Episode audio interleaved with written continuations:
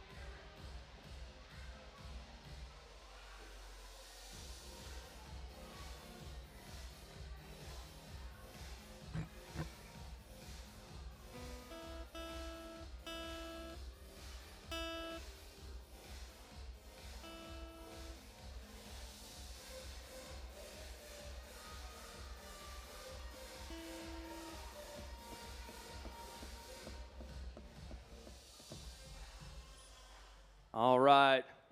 Welcome to Oikos Church. We are so thankful that you guys are here today. And as we begin, we just would love to invite you guys, if you're go ahead and uh, come on in and find your seat as we begin this morning. Let's go ahead and begin with a word of prayer. Heavenly Father, we thank you for this time today to gather, uh, to spend time with the rest of our spiritual family. Um, maybe we haven't seen each other in a really long time. Maybe this is our first time here, or maybe we are here every Sunday. And uh, so, Lord, we just thank you and ask that you would bless this time.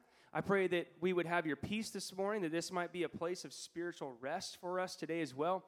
We thank you that your mercies are new every day, and that uh, um, that oftentimes, Lord, we feel that maybe because of our decisions this past week that we might be a little stained and dirty to come into this place today. But Lord, you welcome us in with open arms, and we do the same here for one another. And uh, so we just ask that your Holy Spirit would breathe life within us today as we begin in the name of God the Father, God the Son, and God the Holy Spirit. Amen. All right, as you guys are able, let's go ahead and stand up on our feet and sing.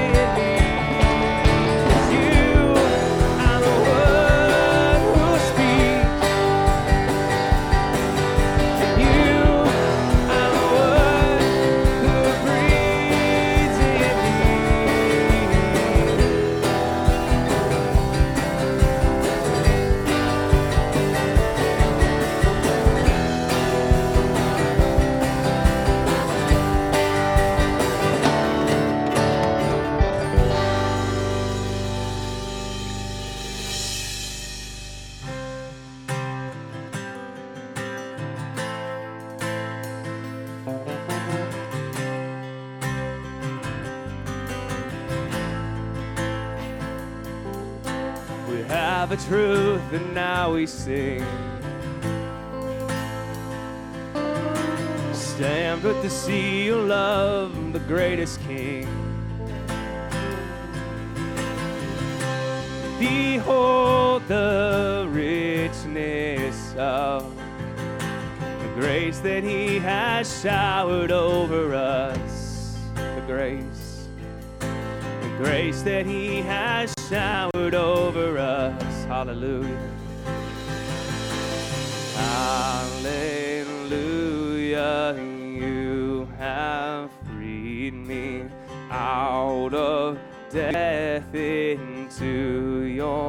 Victory. He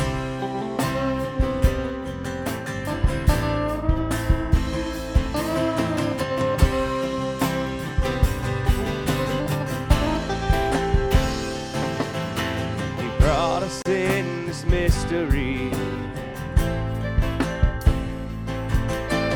Now we dance within his purpose. See, behold. Behold the glory of the grace that He has showered over us.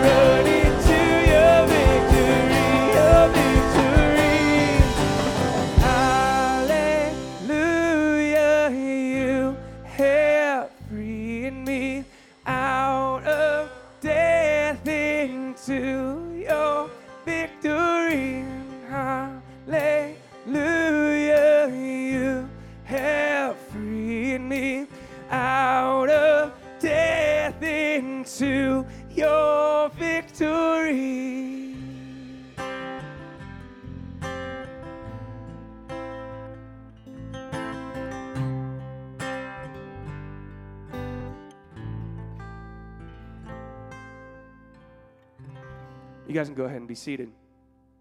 I wanted to read, uh, it's popped up on the verse of the day today from our Bible app. And so it's from Psalm 34, in verse 18. And it says, The Lord is close to the brokenhearted, He rescues those whose spirits are crushed.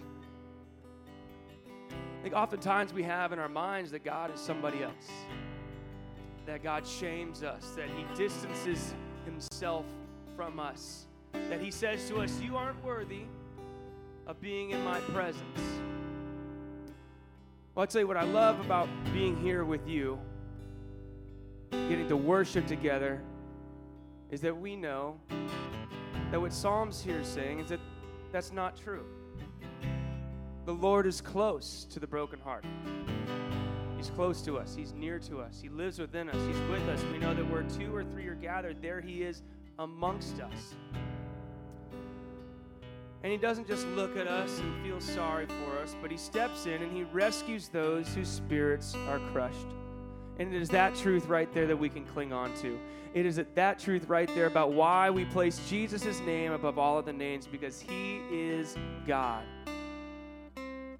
He is the second person of the Trinity. That He's the only one who could ever save. He's worthy of every breath we could ever breathe because He is close to us. He cares for the brokenhearted and He rescues us. Jesus is our firm foundation. And when we try and build our foundation, our homes on things that are different, He pulls us back in gently. He says, Come, be with me. Come be with my people. Come be with my oikos. Come be with the household of God because I am good and I love you. And so sometimes we need to ask God to remind us and say, Show me who you are because I've forgotten. And what I love, and then what I've been kind of pressing into recently is rather than trying to dig my way out of the own holes that I tend to dig for myself, uh, is just asking God to help me. And if I don't know something, I ask Him to show me, I ask Him to tell me, uh, and I ask for His help. And so uh, we can have that type of humility that we can own our weaknesses and ask for help. And so may the Lord fill us with faith this morning.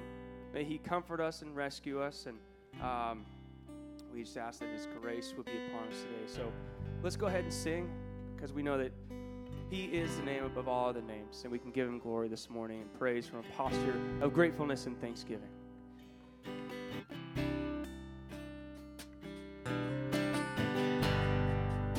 Worthy of every song we could ever sing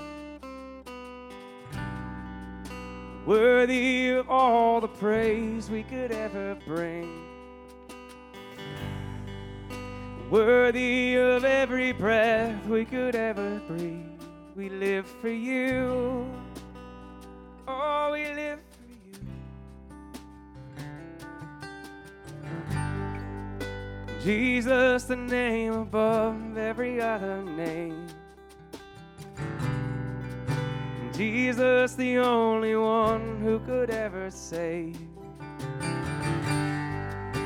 Worthy of every breath we could ever breathe, we live for you. Oh, we live for you. Holy, there is no one like you, there is none besides you. Open up my eyes in wonder and show me who you are and fill your heart and lead me in your love to those around me.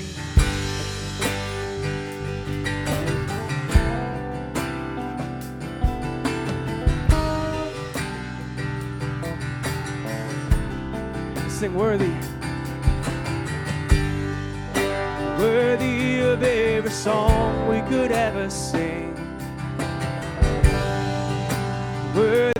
Of all the praise we could ever bring. Worthy of every breath we could ever breathe. We live for you. Oh, we live for you. Jesus, the name above every other name.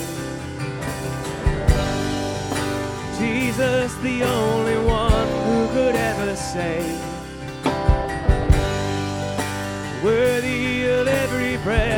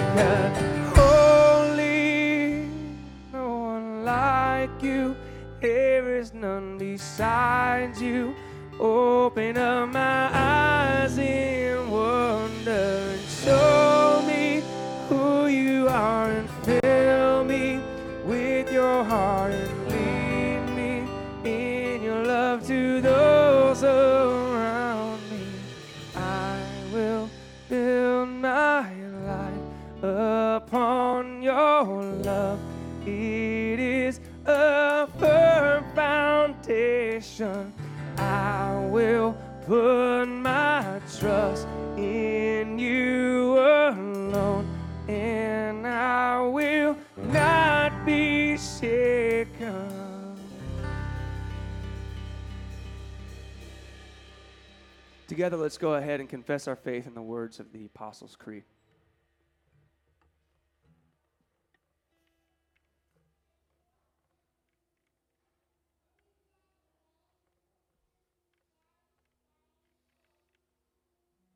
I believe in God the Father Almighty, creator of heaven and earth.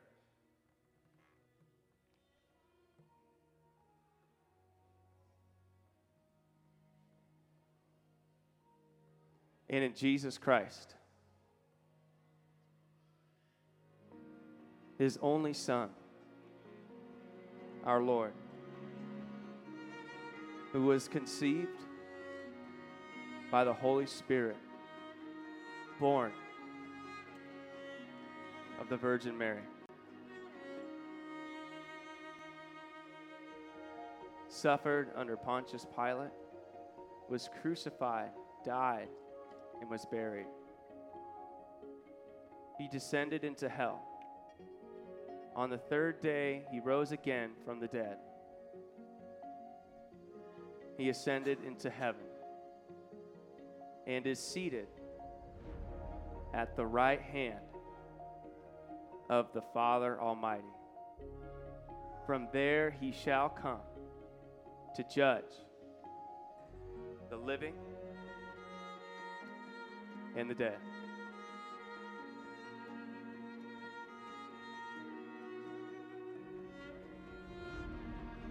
I believe in the Holy Spirit the Holy Catholic Church, the communion of saints, the forgiveness of sins, the resurrection of the body, and the life everlasting. Amen.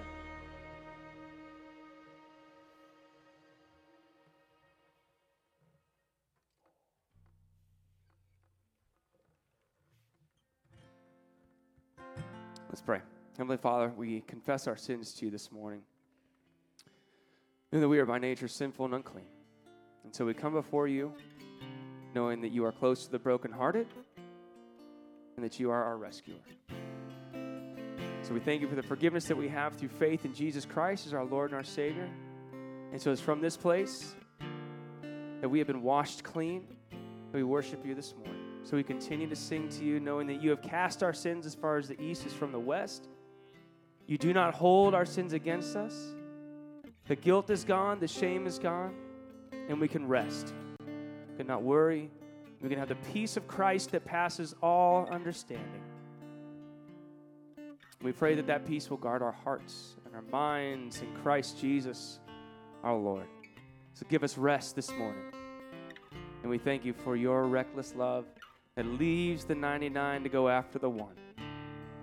So may there be much rejoicing in heaven, much rejoicing in this place for those of us who have repented of our sins and stepped forward in belief. And may your joy be the measure of our strength. Praise in Jesus' name. Amen. So know this morning that when we confess our sins, when we believe in Jesus as our Lord and our Savior, that He is faithful to forgive us, that your sins are gone through the blood of Jesus Christ. Amen.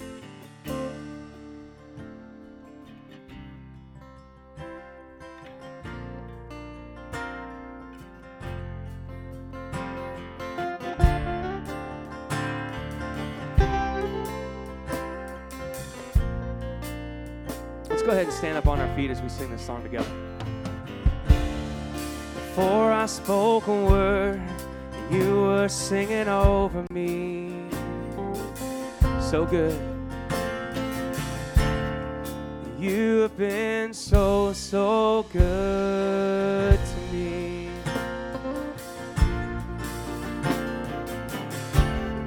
Before I took a breath, you breathed your life in so kind. Been so, so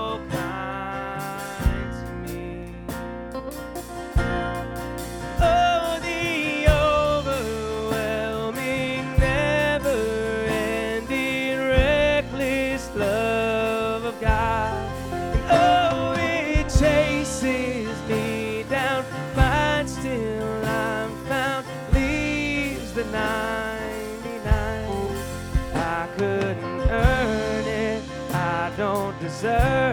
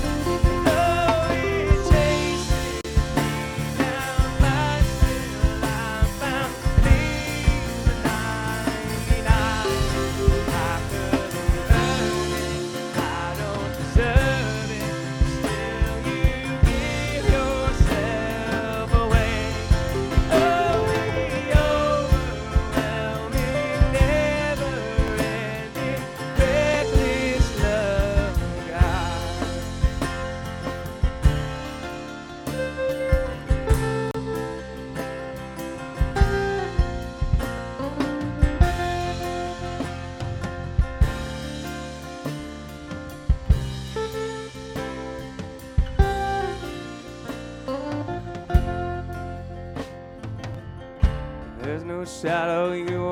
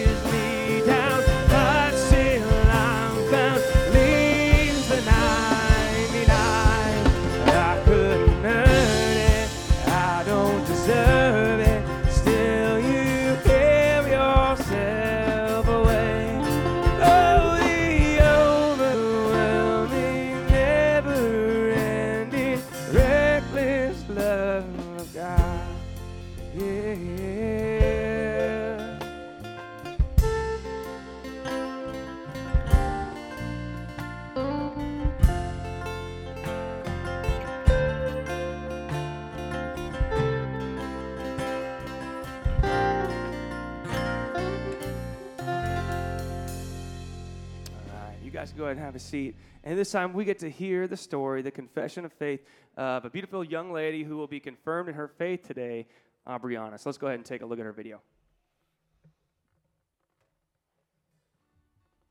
Hello, my name is Aubriana Heidel, and I'll be telling you a little about my, about my faith.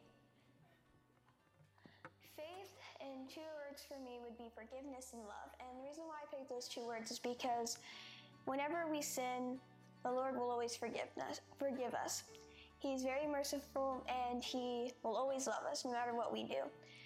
And that's just what I think about when I think of the word faith, because those just really stand out to me. Those two words do. So, um, some of the challenges that I have with my faith is that sometimes I will not show it in front of others. I am completely comfortable with sharing it with my family because I know that they won't judge me for who I am about my faith. But when I'm with friends or just random people, I have trouble sharing it because I feel like they will judge me and I'm not self confident around other people about my faith, which I know I should not be because I am a believer and I should be sharing His word with others instead of being afraid to do so. So, um, one day at school, some kids had said some really mean things about me that made me feel really bad about myself and made me think that I was really ugly. And um, when I went home to ask my mom about to tell my mom about this, she said that I was really beautiful and that I didn't need to worry about what other people think thought about me. And so I thought that she was just saying this because she's my mom and moms are supposed to say that you're beautiful and that you shouldn't care about what other people think about you. But I didn't necessarily believe her because I thought she's just saying that because she's my mom.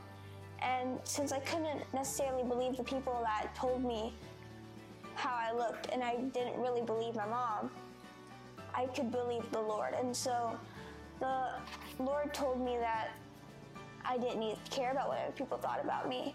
He told me the exact same thing my mom told me. And through this experience, I learned that I can trust my parents and I can trust the people that love me and that I don't need to care about what other people think about me because they're just doing that. Most of the time, they're just doing that to hurt you.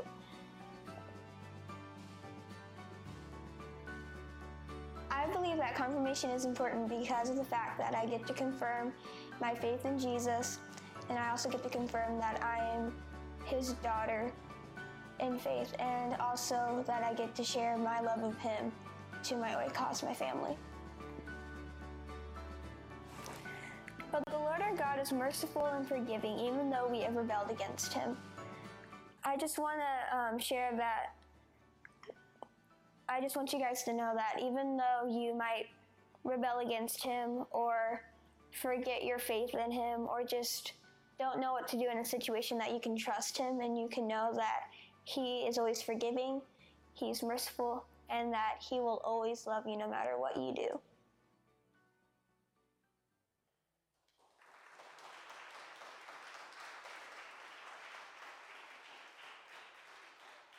Bright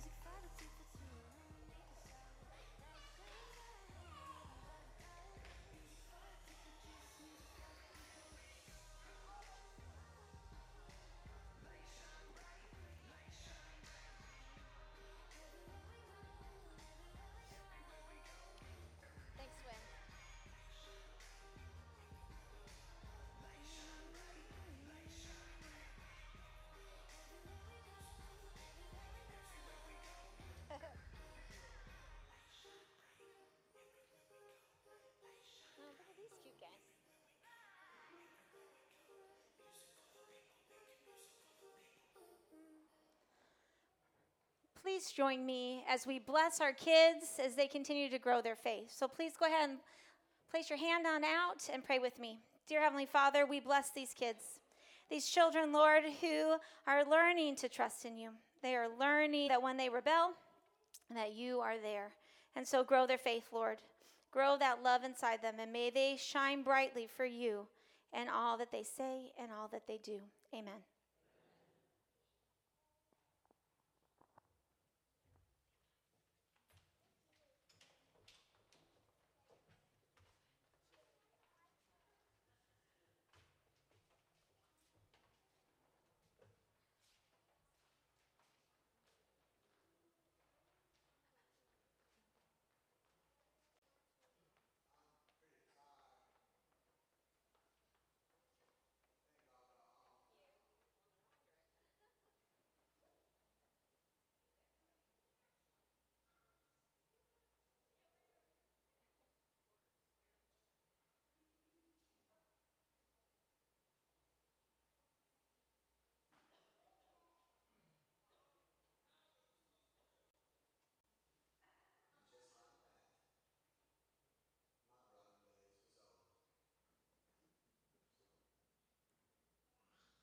Good morning, church. How are y'all doing?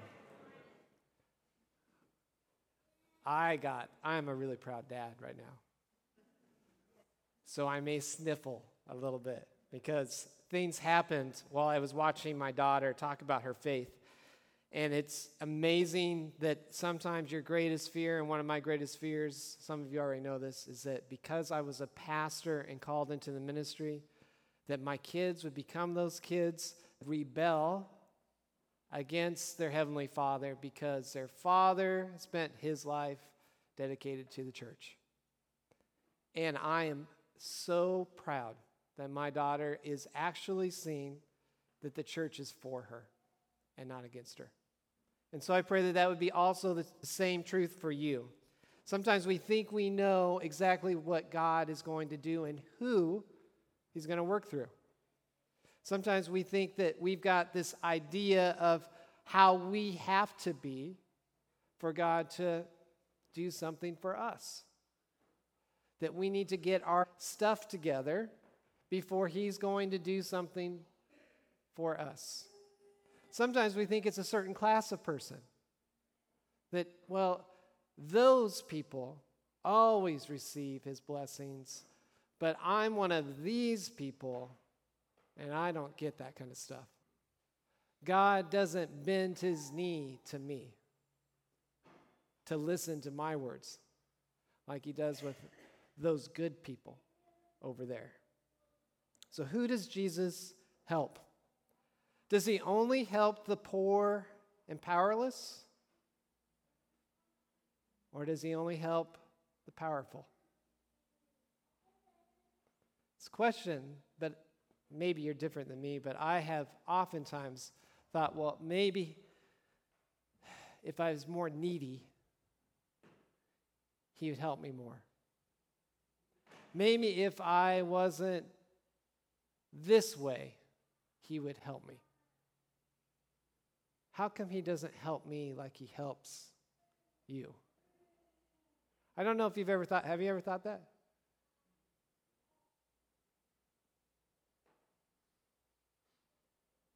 Anybody? Okay.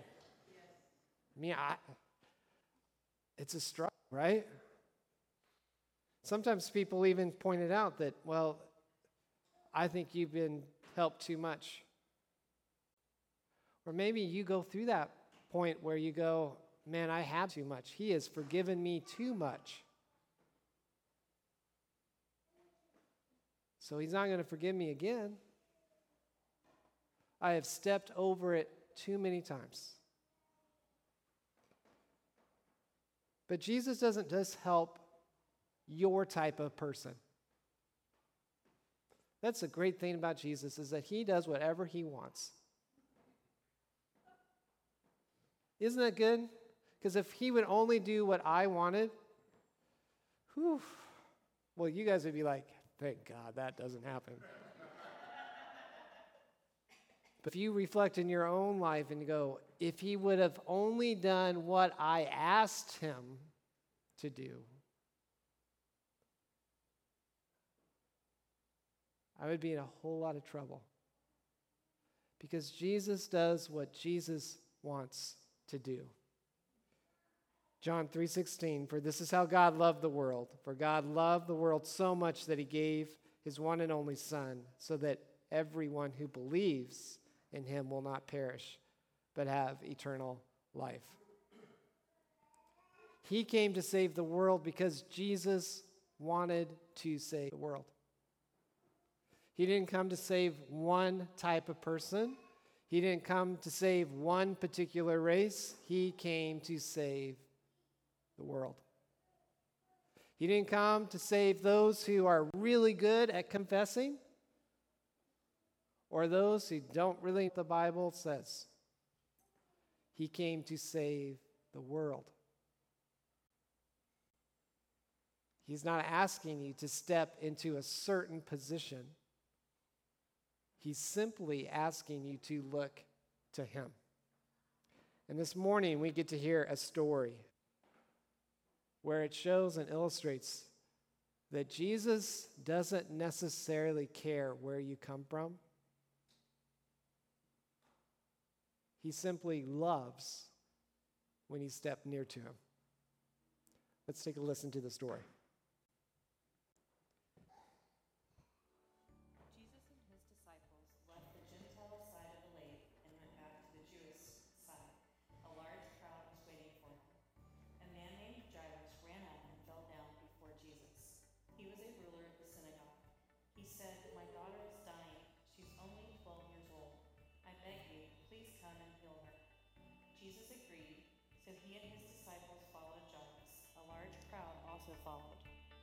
They walked down the road, they passed the home of a certain woman.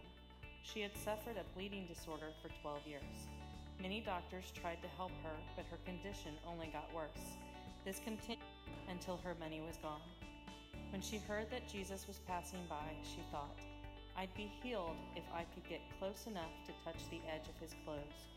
No one would need to know anything about it. So she made her way through the crowd and reached out and touched the edge of his clothes. Instantly, she knew she had been healed. Jesus felt the power go out from his body, so he stopped and said, Who touched me? Peter looked at the crowd and said, What do you mean, who touched you? Look at all the people around you. Jesus, Jesus ignored him and continued to look for the person who had touched him. Woman realized she couldn't hide what she had done, she knelt down before him, trembling. Jesus said to her, Don't be afraid. Your faith has healed you. Go back home. That disease won't return. As they talked, some people came and said to Jairus, You don't need to bother the master any longer. Your daughter has died. Jesus heard them and said to Jairus, Don't be afraid, just believe in me. They continued on to his house. When they got there, they saw that the mourners had already arrived. It was their job to play flutes and cry very loud. Jesus said, Why are you making all this? The girl is only asleep. They laughed at him because they knew she was dead, so he had them put out of the house. He then took Jairus and his wife, as well as Peter, James, and John, and went to where the girl was lying. He reached out and took her hand. Child, get up. Instantly, the girl opened her eyes and got up. The parents watched in amazement. Finally, Jesus said, Get her something to eat. Then he told them, Don't tell anyone about this. Still, the news of this event spread throughout the entire area. How many of you have heard that story before? Oh, man, you're experts, right? So you've heard this story. When I heard this story again, I guess I should have seen this before, but I didn't really think about the girl being 12 and this lady on the on the day that this girl was born maybe started this this menstrual bleeding problem that then continued for 12 years. That their lives co- coexisted during this time period. And then they connect to Jesus on the same day. I don't know if they actually, she was born and she started at the same time. We don't, but what if it was? And then they connect to Jesus on the same day. That's only God's thing there, because again, He's doing what He wants, not what we always want. What I see in this woman is that she simply comes to Jesus with a desire. I've Been bleeding for 12 years. I know in my household she'd probably be pretty crabby. Sarah said I could say it. She, I mean, it's not a great time. This was not something that God had planned, even in the normal cycle of a woman. In fact, this was part of the curse. So this woman not only experienced this curse once a month, but for 12 years. And she comes to Jesus with a desire for end. Now we know from her that she had tried everything. She had gone to all the doctors that she could possibly talk to. She had spent all her resources trying to get healed. And still nothing. I'm now a poor woman who's still sick. And in the Jewish culture, she was not only sick, but she was deemed unclean and unworthy to come into the contact of people who were clean. She was sent outside the camp until she'd be clean. So, this woman is one of those people who haven't been to church for 12 years. She couldn't come to synagogue. She couldn't come into contact with people she touched. You know, being touched is one of the things as humans we need. This woman, more than likely, hadn't been reassured that someone loved her for 12 years. And so she comes with this great tenacity she comes into a crowd that she should not be in. Because remember, she should be ostracized and separated from the group. But she comes into this crowd knowing that they could hurl insults at her, threaten to harm her, to remove her from the crowd. But she comes anyways because she hears about this guy named Jesus who had done awesome things. And even if it might not, I step in if I when I work through Lectio Divina, which is an ancient practice of our church fathers for a millennia, they would go into the characters of the stories and imagine what they were experiencing during the time that the scripture was written. When I did this with this woman, I probably was thinking, I have done everything. I have spent everything. I have nothing. And this might not work either. But I'm going to try it. I'm going to try it because I'm desperate. Maybe you know someone who's desperate, maybe it's you. Maybe there's something in your life that is broken and you're desperate, like this woman, to receive healing. You've tried everything except coming to Jesus. She comes to Jesus with a desire, with nothing to give. She'd spent everything, nothing to offer. She couldn't say, Come to my home. She couldn't say anything to Jesus to compel him to help her. And I think she knew secretly, quietly, went up to touch his cloak, hoping in desperation her life could be changed. And the story says, instantly she knew. She knew she had been healed. You can imagine her going, maybe even in conflict of, I want to say thank you, Jesus, but knowing that the crowd does not want her. But knowing that her day. But Jesus messes it up because he does what he wants. Right? She thought she could quietly slip away, go through the process of the ritual of becoming clean, be able to enter back into the community. But Jesus messes it up because he does what he wants. And he asks the question Who touched me?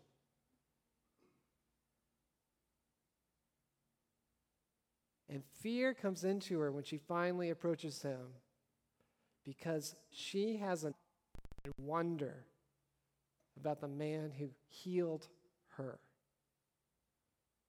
She has a respect, I believe, that went beyond the crowd that was assembled. She was amazed. She kneels before him, and he reminds her that this will never happen to her again. That she's been healed. And that she has ownership with him. There's a lot of healing that went a lot further than just bleeding. Nothing to offer, but she got everything that day. One of the things we do with our leaders here is we do a dashboard or a checkpoint. And we ask from 1 to 10, how are you doing? Just think of the number. You actually get to do this. It's not rhetorical. How are you doing physically? You don't have to say it out loud, I know, because you may not want to do that. That's okay. Pick that number. Where is it ranging? Are you feeling really good right now? Are you feeling hurried? Physically, if you're feeling hurried and overly busy, it should not be in the eights, nines, and tens. In fact, when someone tells me they're 10, I kind of go, okay, whatever. If you're feeling hurried and busy physically, maybe, maybe you're tired. Then the number starts creeping down, right? So, where are you right now, physically? Where are you emotionally today? One to 10. If you get your number, just raise your hand. That's the way I know that you guys are actually listening and you're not reading some story on USA Today or something. Awesome. You got your number. So emotionally, you might be, maybe you're correlating more with the woman. Kind of in this trepidation of, will this work or will this not work? And you're kind of in the five. Or maybe you're like the woman instantly after she's healed, and you'd say, emotionally, I'm an eight. After Jesus says, Who touched me? and you get fearful, maybe you're emotionally, you're more like a three. Where are you today? And then spiritually, where are you? How is your walk with Jesus? This is actually a question that I ask a lot of people, especially if I haven't seen him for a while. I just go, How's your journey with Jesus right now?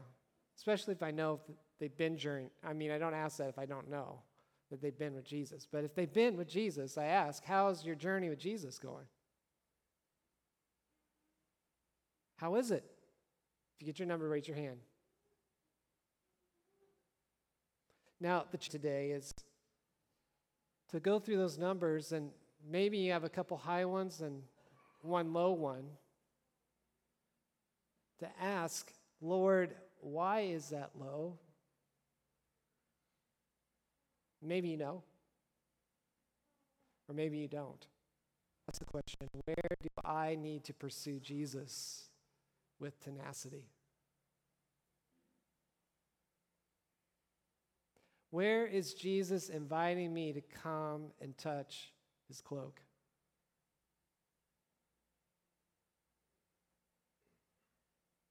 The second character, as we jump into Jairus. What a great guy. Probably beloved by his community, but completely opposite from this woman. See, the woman came with nothing to Jesus, came with a lot. More than likely, he was monetarily rich. He had a home because the synagogue probably was more in his home. That's where they would meet. Just gather people in there. He was respected. He wasn't ostracized. people would want him to come over. He had been touched in the last 12 years. He had been many times how wonderful he was. And he rejoiced, just like I was sitting there rejoicing and seeing my daughter. He was doing that with his daughter, maybe a week before this. We're not sure what kind of disease she had or what sickness she had. We don't know what exactly it was. And now he was about to lose her. So he comes to Jesus with a request. Now, he could have offered a lot of things like, Jesus, I synagogue anytime. I'll offer you protection, Jesus. I know there's a lot of people out there wanting to kill you, but in this area, you can ha- be under me. Jesus, I'll give you some money. But what's awesome about him is that he steps in before Jesus. And though the world would say he had everything to give, he offers nothing but a request. Because he realizes that his stuff means nothing. All the things that the world had given him meant nothing on the day that his daughter was dying.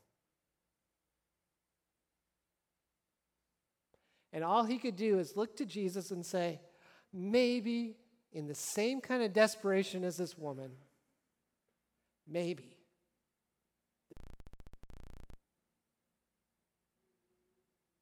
So he kneels. This is not what a leader of the synagogue would do. But he kneels before this unrespected rabbi named Jesus with a request. And moments later, he finds out that his daughter had died. I think his opposition, and something we can learn from, is that instead of going with what he knew, that his daughter was dead, worth it, according to the crowd, to pursue this any further, instead of going with what he knows is accurate, realistic, logical. Some of you guys are logical guys, right? He goes with what he believes. And when his own belief is threatened, Jesus says, Do not fear, just believe. So, what does this look like for us? What does it look like for us to touch the cloak? What does it look for, like for us to come on our knees to Jesus? Whether it's with a desire or a request. It involves two things repent, and they probably put it up. Oh, they did. Repent and so whether wherever you are today, either one of those can really be hard. For some people, believing that you're actually forgiven is not. And for others, they may believe that God is out there, but they can't see that they have anything to repent of. They're fun people to be by. No, I'm just kidding. Well, actually, I'm not kidding. when you don't think you have sin, you're only fooling yourself. But sometimes we're there, right? We can see the sin in every for ourselves, for ourselves to repent and believe that Jesus really is doing what he said he would do. It's so hard. So when we believe that Jesus really did come, just like he said in the world, there's some things, some basic practices that we can do as people as we follow him. The first thing is pray. Of course, you're going to hear about prayer because you came to church. But in prayer, we get to share our desire. In prayer, we get to share a request. We get to follow the example of this unnamed woman who had nothing to offer. And we get to follow the example of Jairus, this man who had everything but realized he had nothing. Tenaciously pursued Jesus. Because they saw in their own desperation that they needed something, someone bigger than what they had. In prayer, we get to be one with Jesus. Thought about that. That in prayer, you get to commune with the Holy Spirit who speaks for you. In prayer, He supplies words where you cannot think of words. That's how intimate God wants to be with us, leading us in worship and reminding us that God cares enough to be present. But even more so, He cares enough to dwell in you.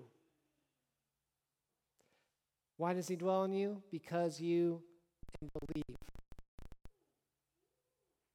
When you repent and believe, you open your door with a big welcome sign saying, God, thank you so much.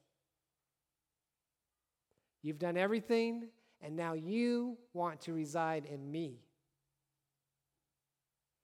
And what's even to reside in you, even when you aren't sure you want him in there. I hope you can relate with me. But many times when we're struggling with repentance and belief, we kind of want God to just exit.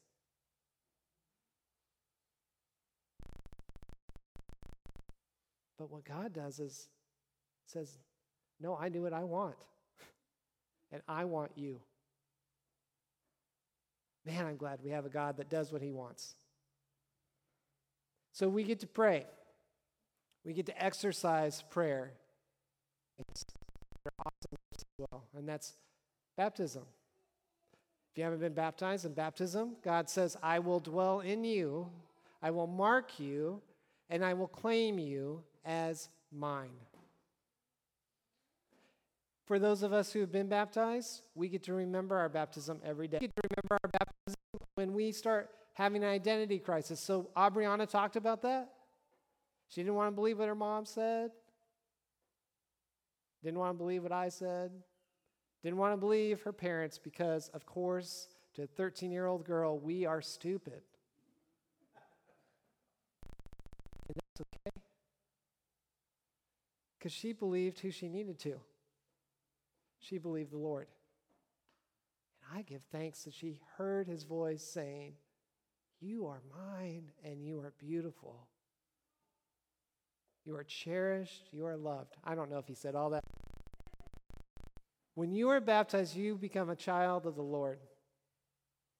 And I think if I just step, this is hard to do, step into the shoes of the Lord, he was prouder of what Aubriana spoke about today than I could ever be. More than I'll get to rejoice this afternoon. Because that's who he is. That's how much he loves us. For everyone who's a parent in here, I want you to think right now when you love your kid, God loves them a thousand times more. And when you think you have a doubt that He loves you, remember how much you love your child. That He loves you a thousand times more than that. This experience in a few moments is the Lord's Supper. Jesus didn't have to do these things. But I believe he wanted to make sure that we knew that we needed touch, just like the woman needed to be touched. She wasn't alone. He gives us baptism and the Lord's Supper for us to receive the touch of God upon us. When we commune, when we celebrate the Lord's Supper, we touch Jesus, his body and his blood. This may just kind of walk through motion and we go, yeah, yeah, yeah, that's just all, you know, we just say this stuff. But what if you pause for a moment and you go, as I receive this bread that we believe is his body, and as I drink Jesus himself is touching me and saying, You are not alone. You are loved. And I came to die for you so that you are forgiven and you are cherished. As we celebrate the Lord's Supper today, my prayer for you is that you would take a moment to think about the significance Jesus you. Especially wherever your number was, physically, spiritually, or emotionally, was really low. May you offer up that request. Offer up that desire that He would bring healing as He an invitation in John chapter 15 Remain in me, and I will remain in you. For a branch cannot produce fruit if it is severed from the vine, and you cannot be fruitful unless you remain in me. Yes, I am the vine, and you are the branches will produce much fruit. For apart from me, you can do nothing. Anyone who does not remain in me is thrown away like a useless branch and withers. Such branches are gathered into a pile to be burned. But if you remain in me, and my words remain in you, you want, it will be granted. When you produce much fruit, you are my true disciples. This brings great glory to my Father. May we pursue Jesus with tenacity today. That we bring our desires to Him. That we be reminded that in our repentance and our belief, we have been, we have been given an invitation to remain in Him. And He in us. We would not be so anxious that we would not get our requests. That we would not be so doubtful that we would think that He would not listen. And that where we have a hard time believing that He's actually working,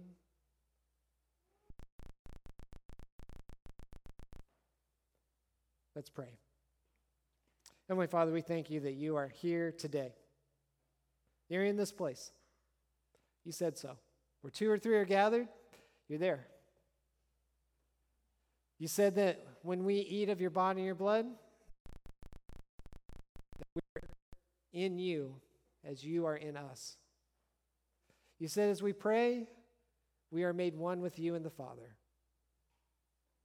Lord, help us believe. Where we are hurting today, Lord, where we are about what you are doing, give us confidence in who you say you are. Give us confidence in what you have done. Give us confidence in what you will do. We remain in you and we ask of you something, that it will be done. Give us understanding that it may be done differently than what we want because you are a God who does what you want. But you are for us and not against us. May we rest in that peace as we say the words that your Son taught us Our Father, who art in heaven, hallowed be thy name. Thy kingdom come, thy will be done on earth as we forgive those who trespass against us. And lead us not into temptation, but deliver us from evil. For thine is the kingdom and the power and the glory forever and ever. Amen. So today, I invite you to take that moment to think about what it really is about and what we believe and what Jesus himself has asked us to believe about it. That the body is in, with, and under that bread. Tastes like bread. We taste that wine, but we believe it is his. And it absolutely makes no sense. Goes against all logic. And in fact, even if it was logical, which I'm not sure how you can make it logical, but you do your best. I don't know. But he says so. And for me today, that's enough. So may your belief in who Jesus is and what he says be enough. If you're not sure more about it, in fact, one of the things that's going to be happening at our house tonight at our covenant family gathering is we'll be hearing a verbal testimony from Aubriana. She's a little anxious, so you can pray for her because I'm not letting her off the hook. The video is great. Could replay it have to say it verbally and testify in the presence of those who are there.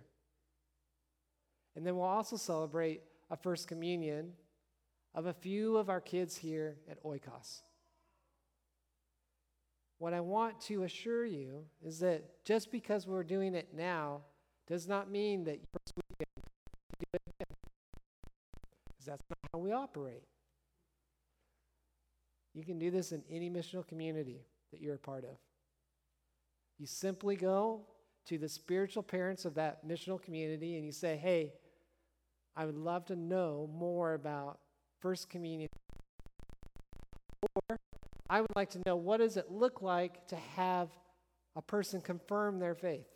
Because guess what? You don't have to be 13 to do confirmation. Because those are rules that I just don't go by. You can be 33, you can be 44, 64, you can be 80. We don't have anybody that's 80. Um, you be Ken, Ken's age. Sorry, that was just stu- it was just right out there. It does not matter because what the Lord wants is your faith. And what we want to do is make sure that we walk alongside parents, especially with their children, and give you the tools to teach them the faith, but that I'm not pushing you aside and saying they can only learn this from the pastor. That's what we do things this way. So if you have questions about that, please ask us because it is a different process than most places, and we understand that. So let's go to the Lord's Supper as we receive what He's told us that we'd receive. And our it's truly body, it's truly blood. and in this we are unified and given faith and forgiveness because of what He's done.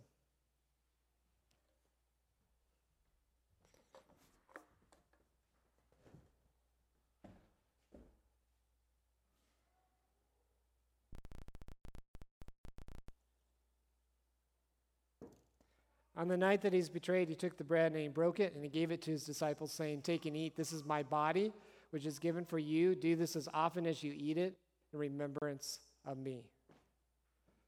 In the same way, also, after supper, he drank of it all.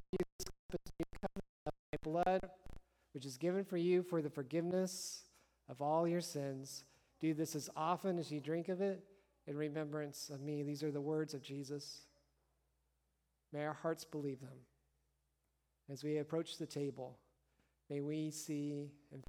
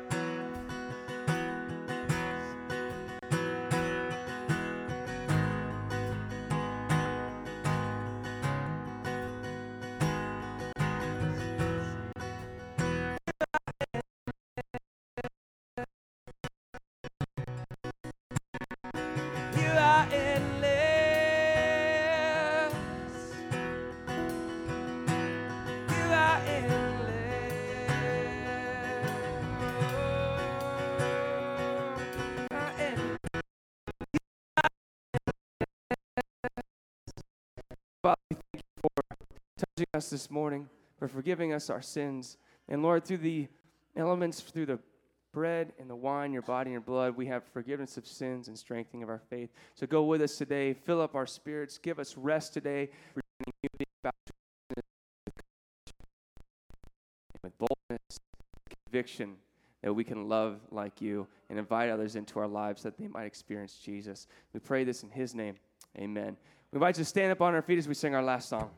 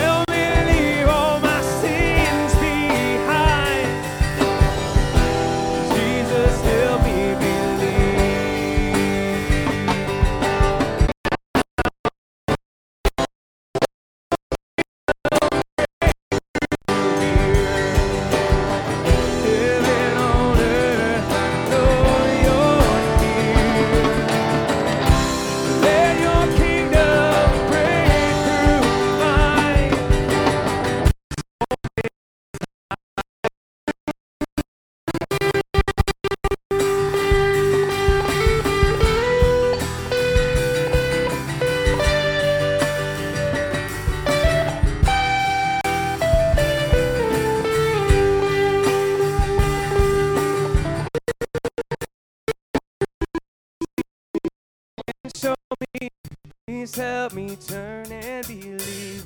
This moment in time is where you and I collide. So teach me and show me, please help me turn and believe.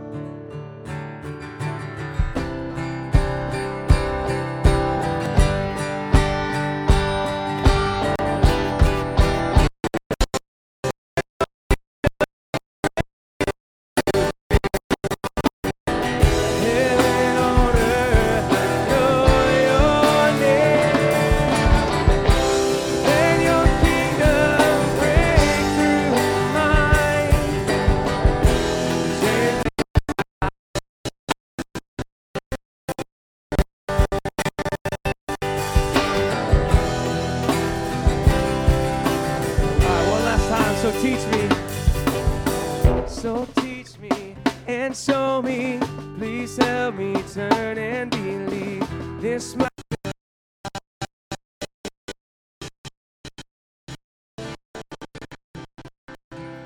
All right, you guys can have a seat for announcements.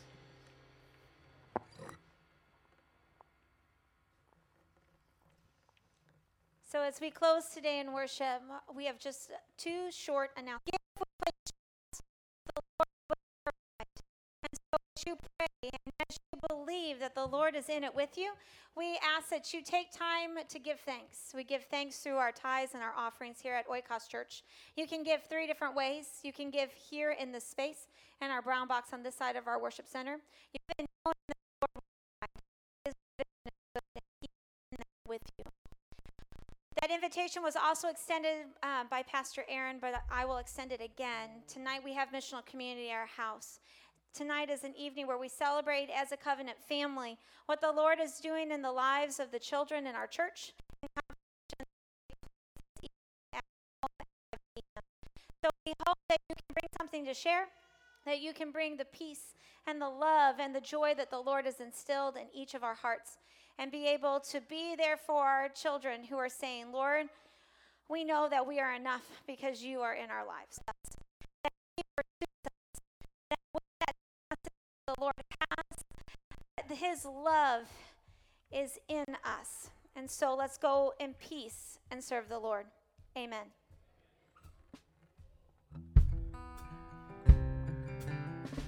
Thank